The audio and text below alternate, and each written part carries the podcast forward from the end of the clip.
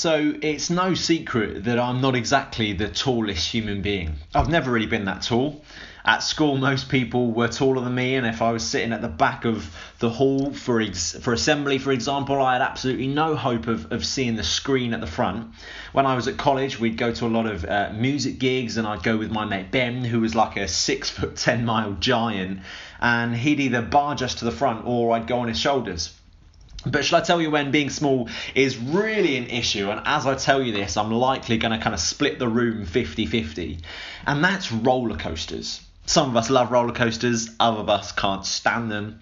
We all know that you have to be at one meter to ride the roller coasters at Paultons Park. But at Disneyland Paris, you have to be a whole 1.2 meters to ride the big roller coasters. And when I went to Disneyland Paris, I was about eight or nine years old at the time with my family, and I was utterly terrified of roller coasters. But I was 1.2 meters on the dot. And I remember we queued up for one of the roller coasters, and, and my dad would say to me, Look, you see, you see those people sat in the train? He said to me, You love trains. And then he said, and in 90 seconds' time, they'll be back here, back in the station, still sat in that train, absolutely fine. And I remember turning around to my dad and said, Yeah, but dad, what happens if when I go upside down, I'm no longer sat in the train? And he said to me, Look, you're being silly. It's your choice. And you know what? I saw the people on the ride before ours come back so thrilled and exhilarated, and I thought, I'm going to go for it. And I did. And I remember when it first accelerated, shouting, Oh my goodness! And then when the ride finished, I was like, Oh my goodness. And my adrenaline filled passion was born in that moment. But you see, I had a preconceived notion of what roller coasters were like. I had a, perception of what roller coasters were like before I had experienced them. And it wasn't until I experienced what it was actually like that I actually learned what it was really like and how much I loved them. And you know what? I feel like lots of people have a preconceived notion of what they think the Bible is, or a perception of what they think a Christian is, or, or what they think church is like. But until you've experienced it, until you understand truly what the Bible promises, we can't judge it. We can't give excuses for not exploring the promises within. And while we're here this weekend, that's exactly what we're going to be doing. We're going to explore together what the Bible is, some of the promises that it holds, and why those promises might actually be worth committing our entire life to. And to do that, we're going to get to know a guy called Joshua in the Bible and how he was part of fulfilling one of God's greatest promises. A promise that actually involves you and me too. And in this first session, we're going to just simply introduce our theme and talk a little bit about the promises of God's word in general. And then in, in, in our subsequent sessions together, we're going to think about the promise carried, the promise fulfilled, and then finally, the promise extended even to you and me. So I wonder if you could just take a moment to think about this question. What are some of the things that the world promises us, or our culture or our societies promise us? It might be, for example, that um, if you get good grades, then there's a promise of university and then a good job and then an easy life. Or maybe it's that if you buy this shirt, there's a promise that you'll look great and you'll suddenly have confidence in all of our identity. Well, we're going to pick up on lots of these sort of promises that our culture um, throws at us over this weekend.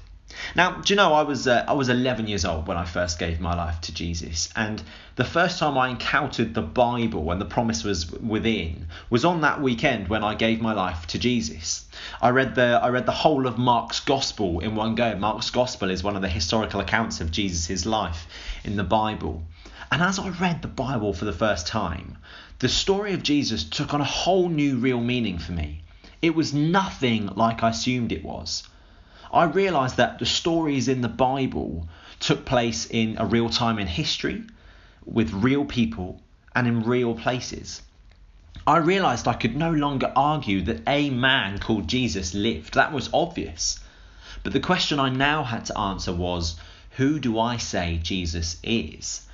Is he just a dude who did some radical things, or, or did he really die and rise again and promise to come again and therefore he really is God and it's all true.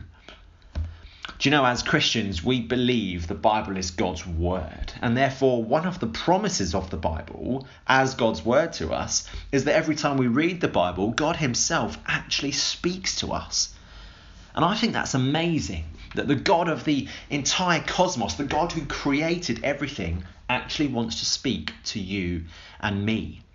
And that's what we're going to do right now. We're going to read God's word together. So if you've got a Bible with you, I want you to turn to Psalm 19 in the Old Testament.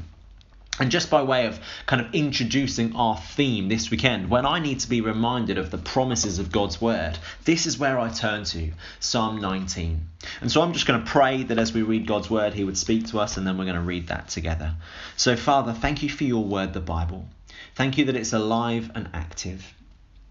And I pray you'd speak to us by your Spirit, show us Jesus, and show us the promises of your word. In Jesus' name I pray. Amen.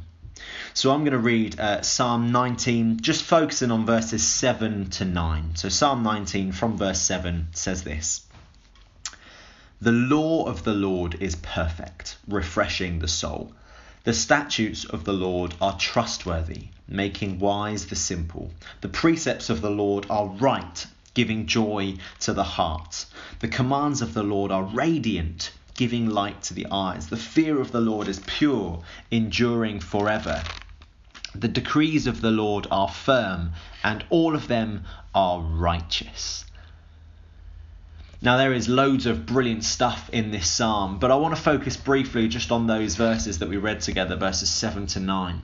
Now, David, you might have heard of, uh, of King David from the Old Testament. He's the guy who wrote this psalm, and he uses this phrase, right? Look back down with me in verse 7 the law of the Lord. Now, what David means by that is the scriptures.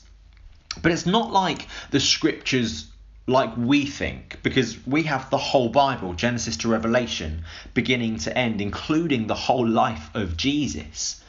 But most of that hadn't actually happened in history at the time David was writing this. You see, all they had at the time was the first five books of the Bible, from Genesis to Deuteronomy, and they're known as the books of the law or the books of Moses. And so when David says in verse 7 that the law of the Lord is perfect, He's literally only talking about the first five books in our Bible. Now, I think the whole Bible is literally the most awesome thing on the face of the planet, but I don't know if you've ever tried to read the first five books of the Bible, but they're not exactly the easiest thing to read. But do you know what? David says they are perfect. And he goes on to give us some incredible descriptions that God's word is and some of the things that God's word promises to do for us. And in verses 7 to 9, if you look back down, the first line of each phrase is like what God's word is, and then the second line of each phrase is like what God's word does for us, what it promises to do for us. So let's just check those out, right? Verse 7 says God's word is perfect and trustworthy. Verse 8, God's word is right and radiant. And then verse 9, God's word is pure and it endures forever. In other words, it's eternal. Now, do you know what? Everything in our world is perishable, which means it's here now, but one day it won't be. It doesn't last. But God's word, the Bible, is eternal. It transcends time and cultural boundaries. Now, the world and our culture and our societies promise us so many things, whether it's money or safety or identity or sex or promotion or status. But you know what? Those promises don't last. They don't fulfill truly. They don't satisfy us because one day they might be there, but one day they'll be gone. We can't rely on them. But the promises of God's word, in contrast, endure forever. They're eternal. They never let us down. God never fails to stay true to his promises. And we're going to keep seeing this throughout the weekend. God's word is perfect, trustworthy, right, radiant, pure, and firm. Uh, how many other things in this world could we say that about, I wonder? I'll be honest, I can't even think of one right now. But if those are the things that God's word is, then what does God's word promise to do for us? Well, look back down with me, right? Verse 7, it promises to refresh our soul. Now, That's not like some empty promise from lemonade or Sprite that says, drink this and be refreshed. This means like an entire new, fresh perspective and outlook on life, one where you really can find true contentment. Also in verse 7, God's word promises to make wise the simple. In other words, it gives us wisdom, wisdom beyond comprehension. Not like the promise of, of studying or working hard that then gets you into places in the world. Now, those things are important, don't hear me wrong, but this is a promise to guide you in making every decision in your life. Verse 8 God's word promises to give joy to your heart and light to your eyes. Now, let me tell you about joy in this world, right? Joy in our world is like an emotion that we seek out with novel experiences and positive affirmations. But you see, the problem with viewing joy as an emotion is that emotions fluctuate with how we feel. Whereas the joy that the Bible promises is a joy based on a relationship with God who never changes. And therefore, the joy the Bible promises is something we can know and experience regardless of how we're feeling. Like, you know, the world can let you down and you can still know the joy of Jesus in your heart. And you know what? Jesus is the light of the world. And if you're a follower of Jesus, then the Bible says you are the light of the world.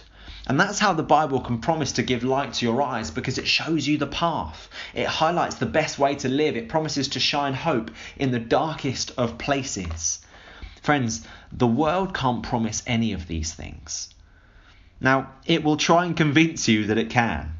It will look like the best thing ever on the outside, but at its heart, our culture and society is full of empty promises that just don't deliver and don't last. Now, I realise this all sounds quite dull as we kind of begin our weekend speaking about a world so full of darkness and empty promises. But I promise you this weekend that as we look at the Bible together, we're going to get to know a God who is always true to his promises. And God's promises are on a whole different level to anything the world can throw at you. Because God's promises don't just remain true in this life, but they impact life eternally even after we die. And on Saturday morning, we're going to introduce ourselves to Joshua in the Bible and see how he was part of living out one of God's greatest promises a promise that if we accept Jesus into our hearts, then we're actually a part of. So I'm going to pray for us right now. Father, thank you for your word, the Bible. Thank you that it speaks to us. Thank you that your word reveals to us the promises of God. A God who never changes, a God who is always faithful to his promises, and actually whose promises are just on a whole different level to the promises of the world.